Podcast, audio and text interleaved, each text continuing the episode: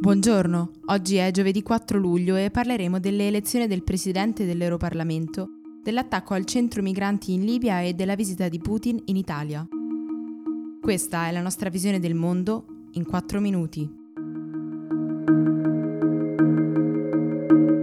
Dopo l'accordo sulle nomine europee, ieri mattina è stato eletto presidente del Parlamento David Sassoli del PD, candidato ufficiale dei socialisti e sostenuto anche dai popolari. Si sono poi formati ufficialmente i sette gruppi dell'Europarlamento.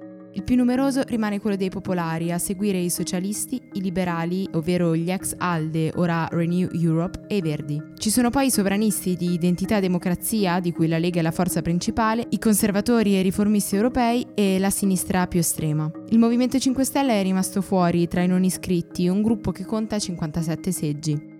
Nel frattempo, il Collegio dei Commissari europei ha annunciato che non raccomanderà all'Ecofin l'apertura della procedura di infrazione contro l'Italia per deficit eccessivo. Sono state infatti ritenute sufficienti le rassicurazioni sui conti fornite lunedì scorso dal nostro governo, che ha deciso di congelare il miliardo e mezzo di euro messo da parte e non ancora speso per quota 100 e reddito di cittadinanza.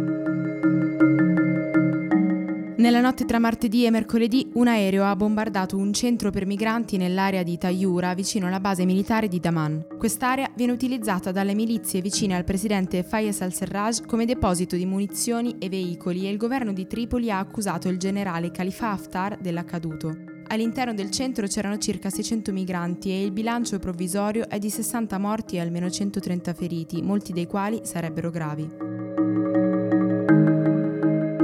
Oggi il presidente russo Vladimir Putin arriverà a Roma per una visita ufficiale in vista della riapertura, dopo cinque anni di inattività, del forum di dialogo italo-russo. Il leader del Cremlino incontrerà il Papa, il presidente Mattarella e il premier Conte.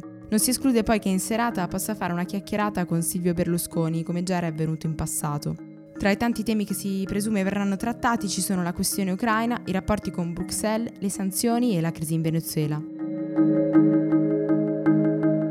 Nella città di Raqqa, nel nord della Siria, è stata ritrovata una fossa comune con 200 corpi. Alcuni di questi erano avvolti in brandelli di vestiti arancioni, come quelli utilizzati dall'ISIS per i prigionieri prima delle esecuzioni. Raqqa è stata infatti la capitale del califfato per tre anni, dal 2014 al 2017 e lo scorso aprile era stata ritrovata una sepoltura simile con quasi 2000 corpi.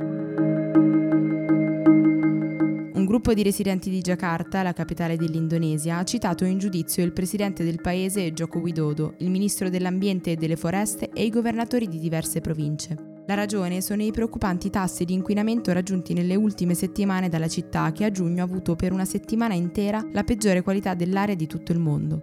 Il governo è accusato di aver ignorato i dati sulle emissioni e non aver attuato politiche adeguate per ridurre l'inquinamento provocato dalle automobili e dai centri di produzione. Per oggi è tutto. Da Antonella Serrecchia e Rosa Uliassi, a domani.